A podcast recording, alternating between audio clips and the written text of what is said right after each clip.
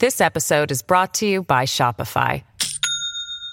Do you have a point of sale system you can trust, or is it a real POS? You need Shopify for retail. From accepting payments to managing inventory, Shopify POS has everything you need to sell in person. Go to shopify.com/system all lowercase to take your retail business to the next level today. That's shopify.com/system.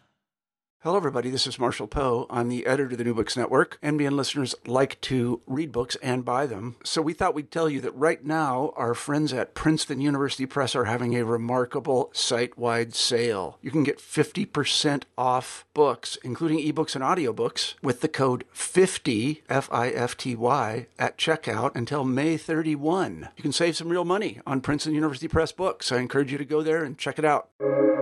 Welcome to the New Books Network. Hello, everybody, and welcome to the New Books Network. I'm your host for today, Geert, and uh, I'm very honored to be joined today by Professor Mark Schuilenburg. Uh, welcome, Mark. Thank you. I'm glad you're here. Mark is a professor of digital surveillance at Erasmus University and also an assistant professor of criminology at the Vrije Universiteit in Amsterdam.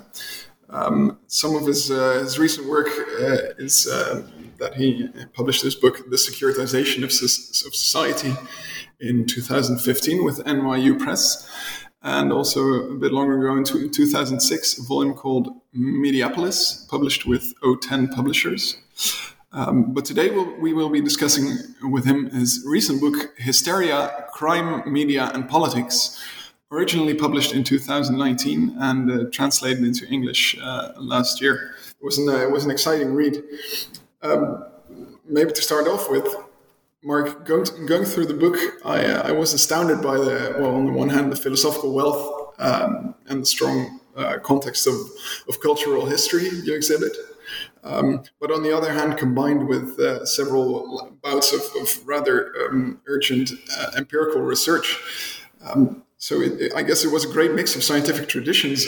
And I, I was wondering, where do you come from, professionally speaking? Yeah. Uh, professionally speaking, um, I have uh, done philosophy. Uh, I have a master in philosophy and also a master in in, in law.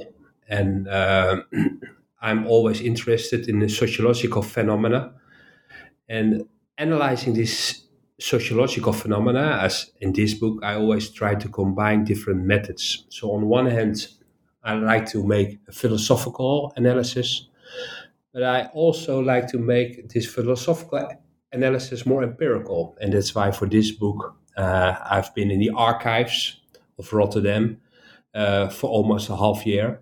And also, I did a lot of empirical research in disadvantaged neighborhoods where I talked for two years with uh, persons who are living there. I visited all kind of uh, what they are called neighborhood governance meetings uh, so I try to mix it up this book, uh, not only a pure philosophical point of view, although um, I talk uh, and I try to extend the arguments of a lot of philosophers further in this book, amongst them like Michel Foucault, Gilles Deleuze, uh, Zizek, and so on. But I also try to combine it, this philosophical arguments, which I make in this book, by empirical research to make the volume uh, richer uh, in its data and also richer than in its research by itself.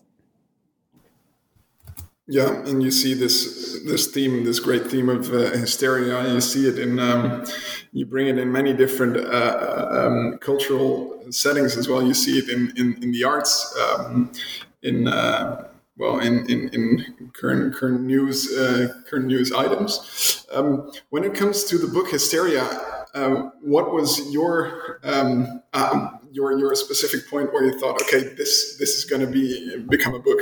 Yeah. Well, it happened, I think, four or five years ago. Um, as a professor in criminology and a professor in uh, in surveillance, I'm invited um, quite a quite often to uh, give my opinion on television or radio or in the written paper in opinion articles. But especially when I'm on television, um, and I'm interviewed, for instance, about the level of public safety in the Netherlands and in other European countries. And if I tell then the audience uh, on public television that actually we live in a very, very safe society, uh, then the other day I find dozens of angry emails in my email box. Scandalous, get a proper job, uh, you're sucking up the left wing press, educate yourself. Um, these are among the least hostile comments I have received in recent years. Um, I always mail these persons back and then start a conversation, and then I see the all the emotions and the frustration and the angriness by these people when I tell them that actually we are in a very safe place. So I wanted with this book to place these emotions and frustrations in a wider sociological perspective, uh, which I hope I have received uh, achieved in this book. And uh, by doing this, um, taking grant of all the angriness and frustration that is in society, but placing this angriness and frustration in society not on an individual level, that were the emails, but on a broader historical, sociological, and in the end philosophical perspective. Maybe um, maybe to get to the uh, the concept of, uh, concept of hysteria then um, of course originally and perhaps most prominently hysteria was uh, well it had a purely clinical definition. Um, maybe to go back to that what did what did hysteria designate as an as an individual disease then yeah well hysteria was always it's the oldest disease actually of mankind and it was always a big lemma in the DSM. And the DSM is the Diagnostic and Statistical Manual of Psychiatric Disorders. And this DSM is used by doctors worldwide to diagnose our conditions. Uh, and what struck me, and I didn't know that, is that at the end of the 1980s, hysteria disappeared uh, from the handbook, from the DSM handbook. And I tried to find out uh, what the reason was behind this, eh? because we all know the whole idea of hysteria as emotions that pop up, screaming persons, all kind of behavior that's not, at least in our vision, rational anymore. So I tried to find out why hysteria does not exist anymore, at least as a medical diagnosis. And then you see uh, all kind of arguments being made uh, in and around the DSM. For instance, they want to get rid of the legacy of Sigmund Freud. And we all know that hysteria uh, was for Sigmund Freud an, an, important way of analyzing his cases, uh, always female cases. So, especially the American tradition of psychology has nothing more in common with the legacy of Sigmund Freud. We also see at that time that what comes up is evidence based thinking uh, evidence-based thinking that with clear methods clear objectives you can have some results. And whole the history of hysteria is very difficult to pinpoint at a clear definition at a clear diagnosis uh, at a clear validity and so on. And also uh, and that was i think the most important reason why hysteria is abandoned out of the dsm is that it is a very yeah, what you could call it stigmatization term. Uh, it was always appointed, always directed to women, almost never to men, and always was a woman considered to be hysterical. Uh, while, for instance, a silent man was considered deep. But an outspoken woman was always termed hysterical. So, and I think that's the third re- main reason, and it's a very valid reason, that as a medical diagnosis, uh, hysteria suddenly totally disappeared out of, out of our society. But then you only need to look around eh, or to turn on television or go online and you recognize it everywhere. Hysteria is everywhere, eh? from the worldwide run on toilet paper amid the coronavirus uh, crisis, uh, the war against everything from corona to security to public safety, the madness of the housing market, the heated debates on climate change, while hysteria dominates the world stage. So, in a way, I tried in this book to analyze hysteria not from the angle of a medical uh, disease, with all the disadvantages that comes up with that, but I try to analyze it as a sociological relevant term because it raises the question why our lives, which seems to run very smoothly for many people, are nevertheless so hysterical. Or so, to phrase it in another way, why is hysteria appearing at this moment after certain events in these periods? So I try to switch it from a medical diagnosis to a more sociological diagnosis of our current society. And and um, um, so, what would if if we would look at a hysterical individual uh, designated by somebody like Freud uh, as hysterical? What would such a figure look like?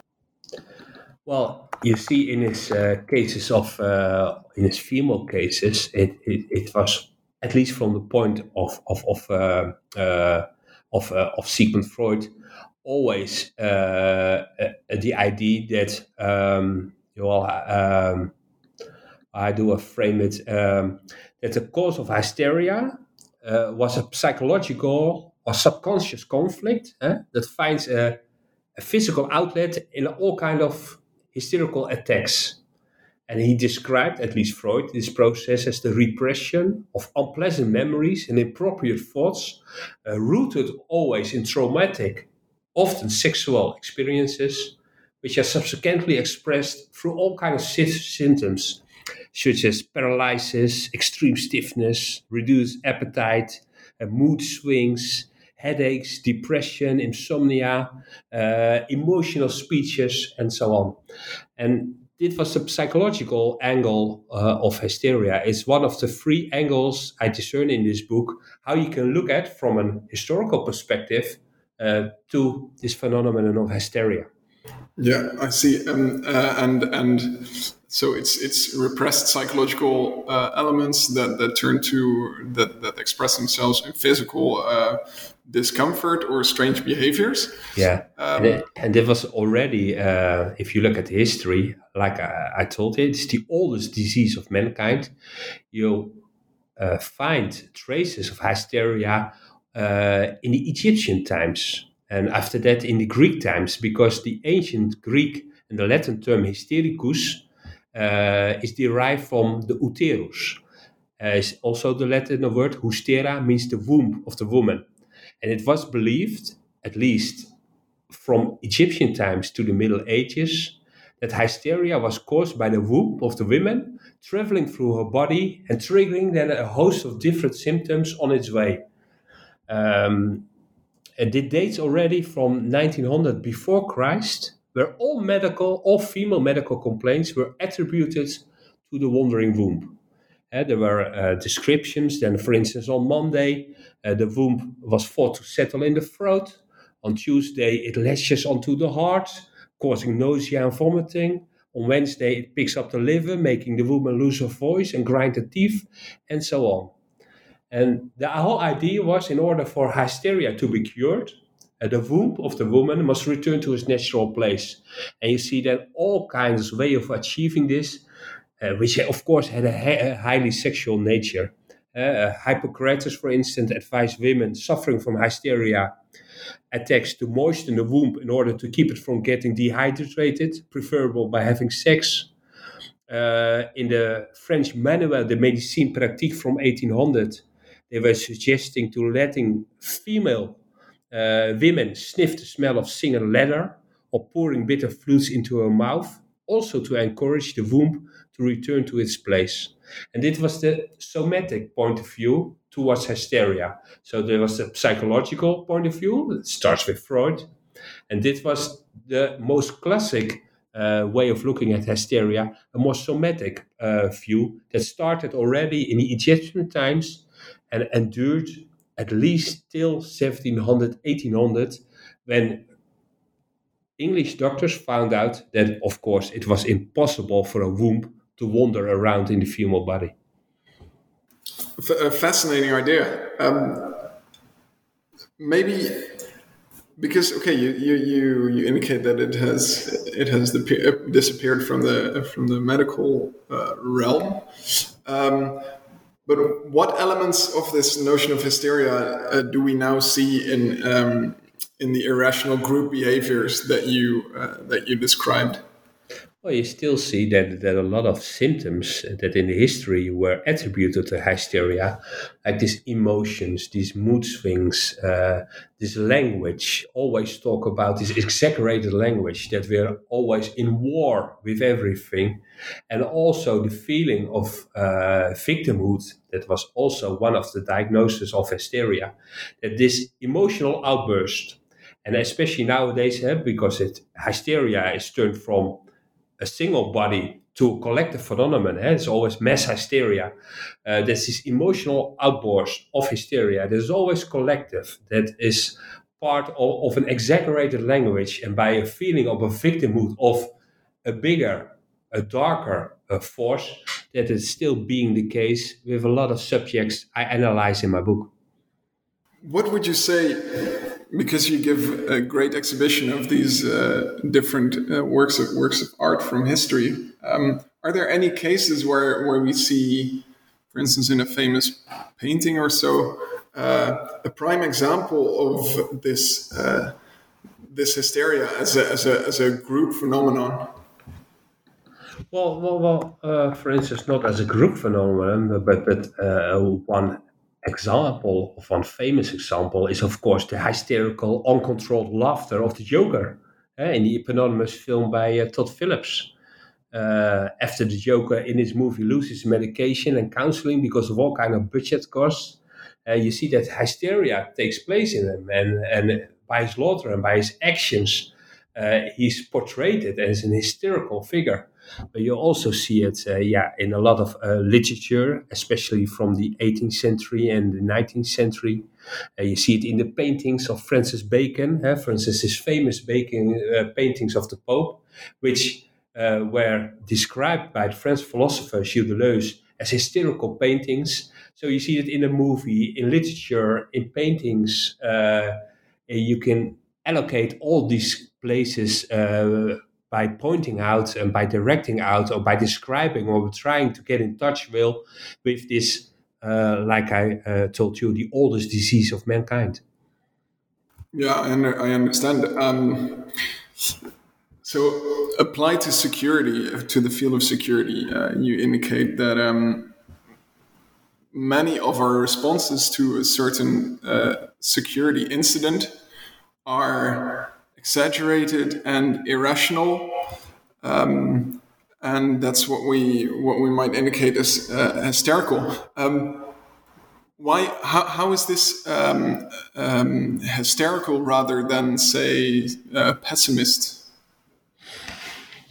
Well, I call it hysterical uh, because I trace the language of politicians, for instance, towards uh, an incident or an accident with public safety back uh, to Hobbes uh, if you look at the, the talk, how politicians talk about public safety, it's always in an exaggerated uh, uh, language. It's always, we're always in war, for instance. We're in war with loitering youth in the Netherlands.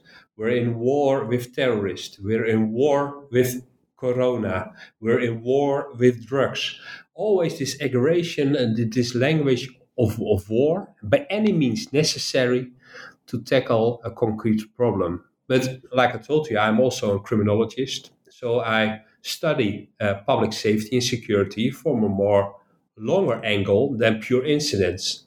And if you look, for instance, at the Netherlands, but also at other European countries, and also at the United States, you see that criminality declines from approximately in Western Europe from 2000 on till this day.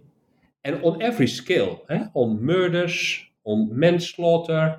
Uh, there are of of course are exceptions, eh, like uh, online fraud, but that's very understandable because our society has turned totally digital. But all of the other objects or subjects, from manslaughter to murder to theft to burglary, goes down and down and down since 2000. But if you hear a minister of public safety speak, in the Netherlands or in any other country, then still you think we live in the most unsafe place on earth. He always speaks about this war, he always speaks of new measures, of new rules, of severe punishments, and so on. So, in one way, I try to understand where this comes from, this language of hysteria. and you can trace it down to Hobbes. But uh, I also try to understand why still politics talk in this way about sociological phenomena, as for instance, public safety and security. And you see then, and that's one of the conclusions in my book, that hysteria, of course, has uh, medically speaking no longer exists. Uh, I told you that it was uh, left out of the DSM at the end of the 1980s. So, from a medical point of view, there is no hysteria anymore. But from a sociological point of view, and that's the main conclusion in my book, if you look at the economy, if you look how social media functions, if you look how uh, issues like public safety functions, how politicians talk about these issues, uh, the conclusion of my book has been that hysteria is no longer a medical model, but has turned into a business model in areas like economy, social media, and politics. This episode is brought to you by Shopify. Do you have a point of sale system you can trust, or is it a real POS? You need Shopify for retail. From accepting payments to managing inventory, Shopify POS has everything you need to sell in person. Go to shopify.com/system all lowercase to take your retail business to the next level today. That's shopify.com/system. Fascinating. Um, and I, I, I do. Uh, it's it's very visible that um, even if there is a period of very little, very little security incidents, once there is one single very violent incident in uh, taking place in the country, suddenly this fills all the newspapers and. Uh, uh, this fills all of our consciousness. So in that in that sense, I understand what you mean with um, with it being a business case. Um, can, you could you also give an, an uh, example of a um, more economic business case of this uh, this this hysterical um, uh, feeling? Yeah, uh, I live in, uh, in Rotterdam, very close, for instance, to the uh, Apple Store. And when a new iPhone is invented, then you see people line up there, sleeping in front of the store and everybody knows eh, that that uh, the iPhone 13 is not that much different than the iPhone 12. And we all also know that the money we pay for the iPhone 13 is not really worth it.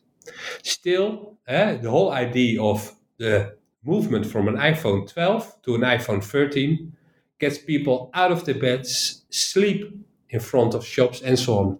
But you see it also on uh, Black Friday, eh, the famous consumer day, where people hop up, um, scramble, uh, fight to get, at least as they think, uh, all kind of bargains in shop. So everybody knows that on Black Friday there almost there are always no bargains at all.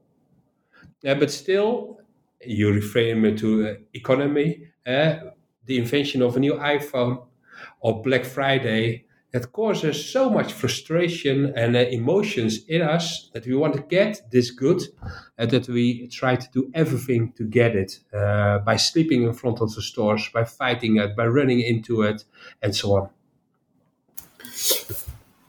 I, I, I do agree that there's this uh, this uh, or no I, I do see that this there's this um, super rational hyperactive exaggerated behavior uh, towards certain phenomena. Um, I was also struck because on the one hand hysteria hysteria seems to be quite a defining term of our age, our, our decade, our, our way current way of life. Uh, but on the other hand, there's also this sort of wave of um, more uh, lethargical phenomena, such, phenomenon such as uh, uh, burnout. Do, do, do, you have an idea whether that uh, uh, there's a relation? Well, at the same time, it's not all, uh, only a burnout; it's also a stress. and in, in, some way, at least I start with my book at that point. That nowadays people tend to go to doctors by uh, for the stress, for the burnouts. And one way of explaining this is that we now live in a society uh, which you could define as a society which has a moral overdrive. And in one way, this moral overdrive of, of our society that every uh, everything needs to get faster. Sooner, more efficient, that we live, of course, also in a neoliberal age of thinking. Um, uh, where there is no social glue anymore between us in our society, that we're totally dependent on ourselves. In a way, I think that's one of the reasons that hysteria is now so much around us as we see it. It's very difficult for a lot of people to live up, I think, or to live in, in current times. Uh, a question says, Who am I? Where do I belong? How important is my language, my culture, my, my history? All these questions are not answered in a neoliberal discourse. And at the same time, you see that, that all kind of social meeting places, uh, ranging from youth clips to cornerstones, uh, has disappeared or been replaced by big corporations. Um, and in that way, you see that our current society, which is turned totally global, uh, we're driven by neoliberal thinking and social media, that in a way um, we feel, and that's one of the conclusions of my book, that the whole notion of belonging and of care and of trust, that is notions that are opposite of frustrations and anger. That these notions, especially belonging, feeling safe at a place, in some way or in another way, have becoming now or have disappeared or at stake. And in the end, I try to focus uh, on that angle uh, to explain why so many people nowadays feel in some way uh, hysterical. Did you did you see this because you you, you went into uh, these uh, disadvantaged neighborhoods? Um, for instance, uh, Hillesluis in in Rotterdam. Uh, did you see this expressed during that research? Yeah, uh, Hillesluis is uh, one of the five neighborhoods were very disadvantaged neighborhoods in Rotterdam, and they all these neighborhoods are on the south part of Rotterdam. And in these neighborhoods, um, still, if you compare it to other neighborhoods, still very safe neighborhoods. But if you compare it to the other neighborhoods on the other side of Rotterdam, are more unsafe neighborhoods. And the uh, council, uh, the municipality of Rotterdam, invented a couple of years ago uh, neighborhood governance. And that means that officials of the municipality and the police and other organizations, public organizations, uh, go to the neighborhood itself, ask uh, if people want to gather in this neighborhood governance. And the whole idea is that these people in Hillesluis raise then the biggest concerns what going on in the neighborhood. And they make a top three out of it. And with this top three, next, this is the next step, the police and the municipality has to do something with this top three of annoyance, of problems, which are raised by the uh, people themselves. So I spent two years in neighborhood governance in Hillesluis in the south of Rotterdam with the topics they, I was curious at which topics they come up with, but also uh, what the solutions are of the municipality and police to tackle these topics. And then in two years' time, you see that the boards and the meetings I was in with these uh, people who live in Hillesluis were getting more emotional and emotional, and the discussion uh, became more frustrated, and there was more anger, and more people were leaving neighborhood government. And why? Uh, because the police and the municipality did nothing with the problems they picked out or with the solutions they came up by themselves to tackle these problems. So, in one way, the whole uh, model of neighborhood governance, which was invented to calm down citizens, because the whole idea was we hear you and we do something about your problems, turned upside down. It was actually turned out after two years a vehicle for more hysteria because at all the meetings I was, people were getting more anger, more frustrated. And why? Because in the end, the municipality and the police will actually listen to them, but did nothing do with the problems they raised or they collected in the neighborhood. It turned out to be a vehicle for hysteria instead a vehicle for listening and calming down uh, their emotions.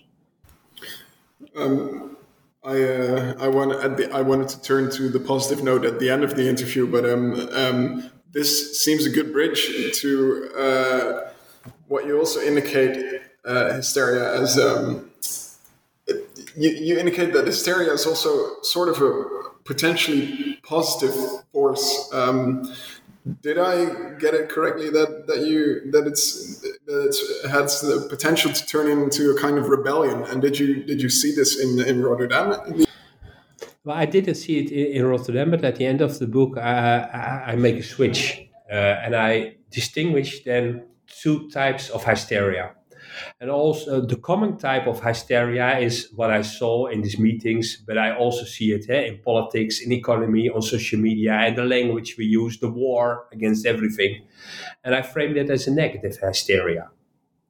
But at the same time, I think hysteria and the history of hysteria shows that can also uh, bring hope in that it can galvanize people into action in the same way as you rightly tell as a revolution can overthrow the establishment. If you look, for instance, from a historical point of view at hysteria, uh, you see that at the end of the 19th century, so called hysteria epidemics break out everywhere in Europe. And women were then diagnosed, rightly or not rightly, with hysteria and were locked up in hospitals and so on. But at the same time, in this Victorian area, at the same time, while many sufferers being institutionalized, it also inspired at that time social reforms aimed at giving women the same rights and opportunities as men. So the tightly laced corset disappeared and making space for more liberal views on marriage, on sexuality, and the right to work.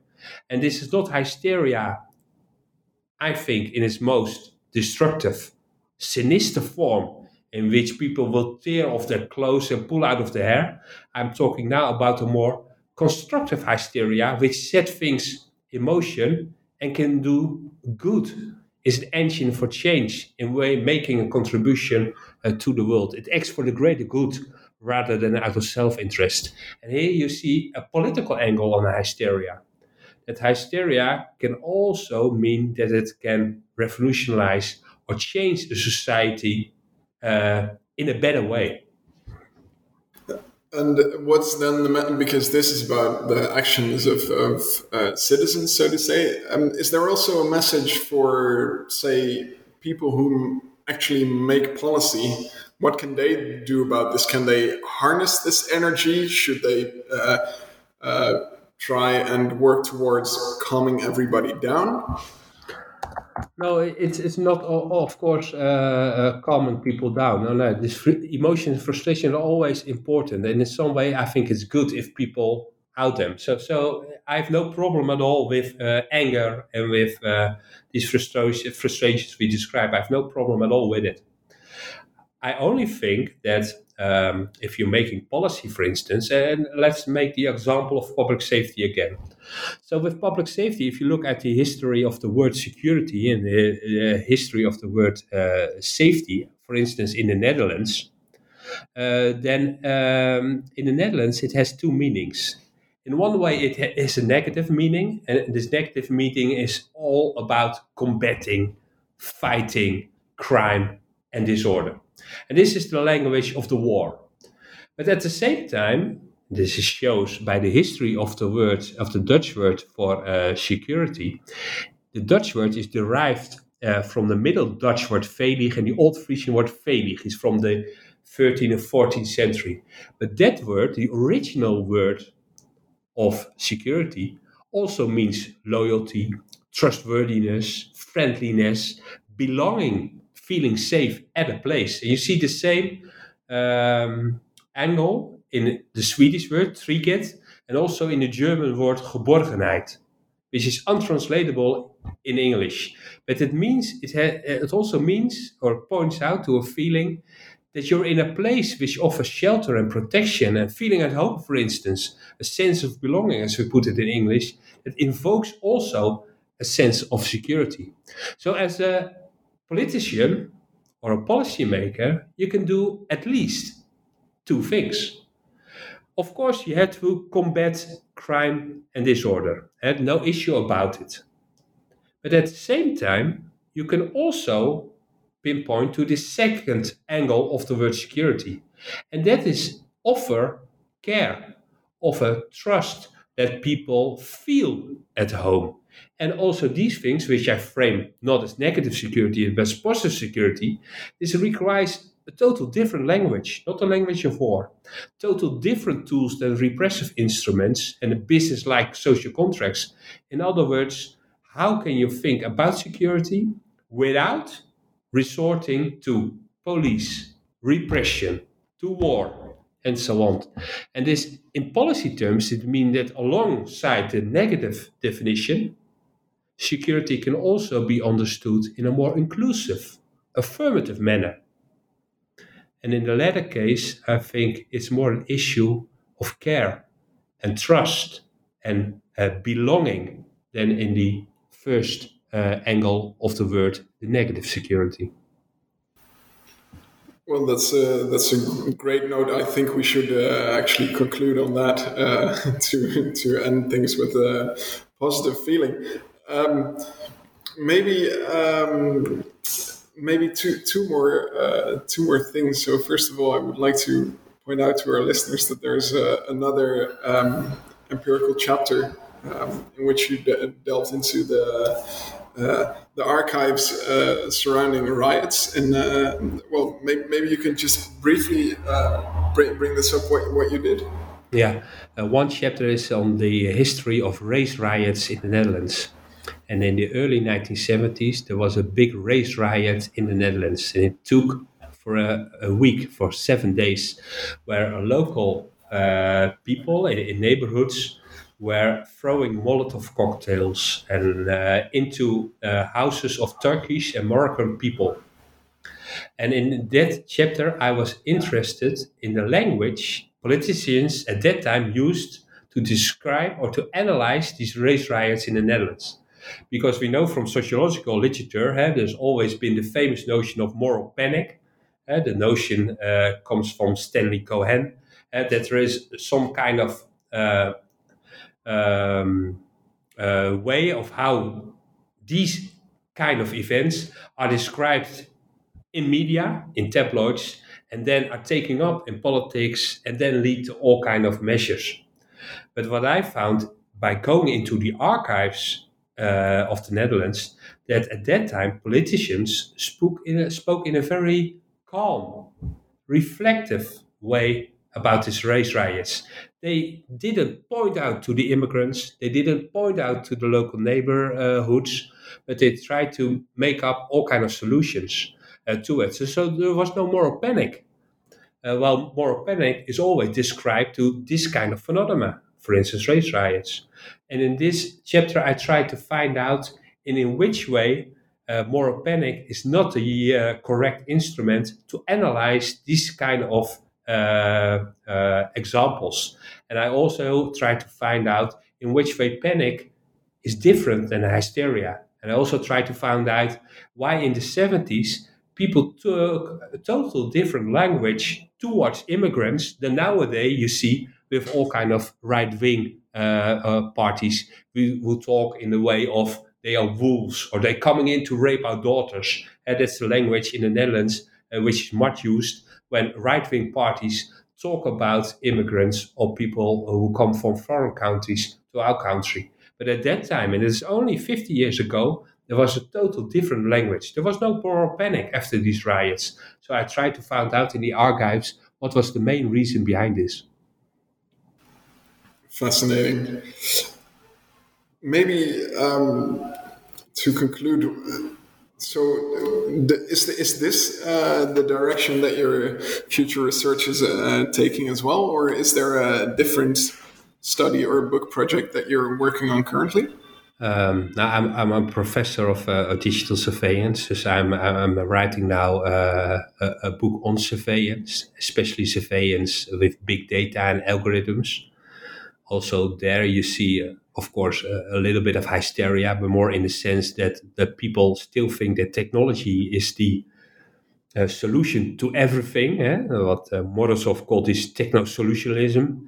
And with this book, I try to give a more ethical and a more calm and a more nuanced way of looking into what's happening nowadays with the surveillance that's taking place all around us, but also more ethical concern how we must deal with algorithms and the, all the disadvantages of algorithms in instruments, for instance, like predictive policing, which turns out in, a, a, lot of cases to be discriminatory, to be to deal out, um, to turn out self-fulfilling, uh, and to have racist elements in it by itself. Um, I'm working now on this book, and hopefully it will be published in in a couple of years seems like a very urgent topic, um, also in the Netherlands, but also abroad. Um, well, thank you once again for uh, giving us a sneak peek into the book, and uh, I would uh, warmly invite everybody to uh, to take a look as well. Um, let me wish you a very pleasant day, and uh, thank you once again, uh, Professor Marc Schuilenburg. Thanks for the conversation. All right, bye bye.